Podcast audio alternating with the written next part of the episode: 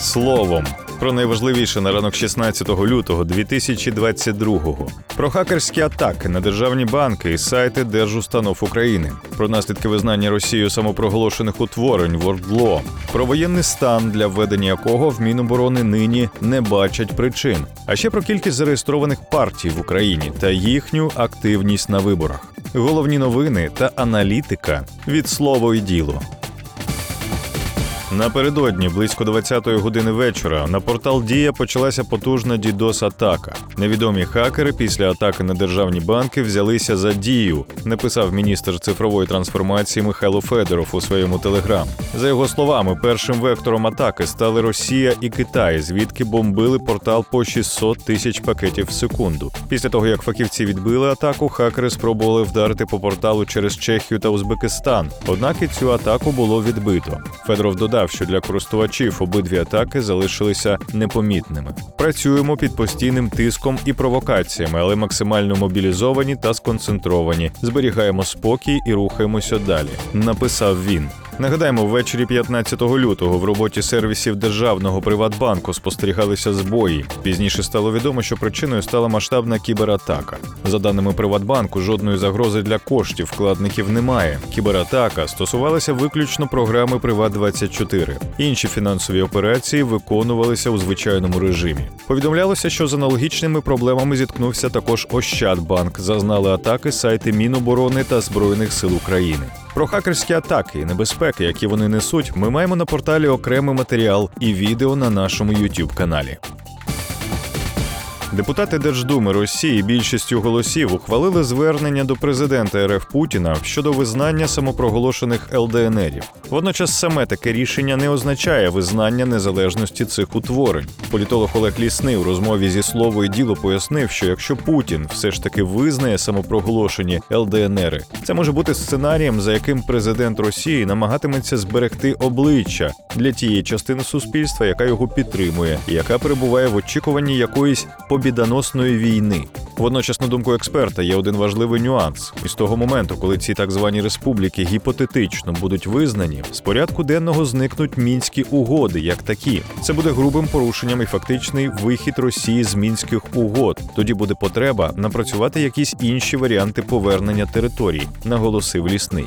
У разі визнання Росією так званих ЛДНР, завезення туди зброї тощо треба дивитися, як відреагує Захід, чи запровадить він санкції, чи буде вважати такі дії РФ елементом агресії, зауважив політолог. Прочитати повну версію коментаря експерта щодо можливих наслідків визнання РФ так званих ЛДНРів можна на нашому сайті в окремому матеріалі.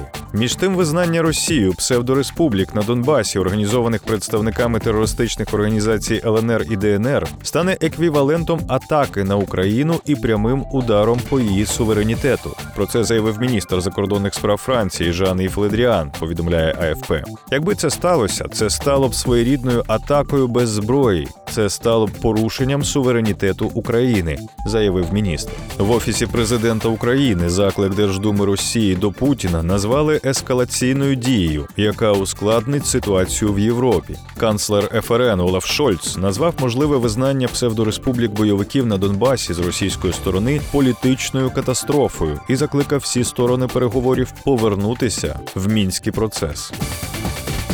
Україна вже кілька місяців живе в умовах підвищеної загрози нападу з боку Росії, незважаючи на те, що в західних змі буквально щодня називають можливі дати російського вторгнення. Влада запевняє, що ситуація знаходиться під контролем і приводу для паніки немає. Крім того, у міністерстві оборони кажуть, що наразі немає причин і для введення воєнного стану в країні. Воєнний стан це особливий правовий режим, який запроваджується в Україні або в окремих місцевостях у разі збройної агресії чи загрози нападу, небезпеки державної незалежності України, її територіальної цілісності. На час дії воєнного стану органам державної влади, військовому командуванню, військовим адміністраціям та органам місцевого самоврядування надаються повноваження необхідні для запобігання загроз загрози, відсічі збройної агресії та гарантування національної безпеки. Можливе також тимчасове обмеження конституційних прав і свобод людини.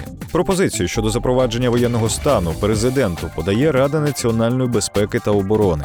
Президент своєю чергою видає указ про введення воєнного стану та звертається до Верховної Ради для його затвердження. Верховна Рада має зібратися на засідання у дводенний термін без скликання та розглянути указ президента, в якому має бути чітко зазначено обґрунтування потреби запровадження воєнного стану, межі території, де вводиться воєнний стан, час введення і термін, на який він вводиться, завдання військового командування, військових адміністрацій, органів державної влади та органів місцевого самоврядування, перелік конституційних прав і свобод людини і громадянина, які будуть тимчасово обмежуватися. Воєнний стан припиняється після закінчення терміну, на який він був введений, або у разі усунення загрози президент може скасувати його достроково, теж видавши відповідний указ. За всю історію незалежності України воєнний стан був запроваджений лише один раз з 26 листопада до 26 грудня 2018 року. Рішення було ухвалено після того, як у Керченській протоці Росія обстріляла три українські військові катери і захопила понад 20 наших моряків. Воєнний стан діяв у 10 областях України, проте права українців на час дії воєнного стану тоді не обмежували. Петро Порошенко припускав лише проведення часткової мобілізації у разі продовження агресії Росії проти України, але цей захід не знадобився. Докладніше про правовий режим воєнного стану, зокрема про обмеження і заборони, які можуть під час його дії запроваджуватися, читайте докладніше у нашому спецматеріалі на порталі та в телеграм-каналі. Згідно з останніми соціологічними опитуваннями, прохідний бар'єр під час виборів до парламенту можуть подолати до семи політичних сил. Водночас в Україні, принаймні на папері, існує понад три сотні партій. Якщо бути точними, то на початку року в Україні налічувалося 370 політичних партій. У середньому протягом року реєструється близько 11 нових об'єднань. Найбільше нових партій з'явилося в Україні у 2015 році, аж 75 штук. Минулого року з'явилося 12 нових партій. Серед них наше місто, Гарант, Дія, Досвід, Мова, Народна ініціатива, Рідна партія України, партія рішучих дій, Сила єдності, Соборність, Центр і Українці. Деякі українські партії мають доволі кумедні назви. Наприклад, у 2015 році була зареєстрована партія Добрий Самарянин та Блок Дарта Вейдера. У 2014-му зареєструвалася партія Сам за себе. В 2011 році партія Бджола. Незважаючи на таку велику кількість партій, не всі беруть активну участь у політичному житті. В останніх парламентських виборах у 2019 році брали участь 65, хоча зареєстрованих тоді було 342. Більш охочі партії беруть участь у місцевих виборах. У 2020 році висунулися 192 з 358, а це вже більше половини від загальної кількості зареєстрованих. Про те, скільки партій реєструвалося в Україні щороку, та скільки насправді з них беруть участь у виборах, дізнавайтеся з нашого аналітичного матеріалу з інфографікою на порталі. Більше цифр, більше фактів, матеріалів і аналітики знаходьте на слово діло.ua.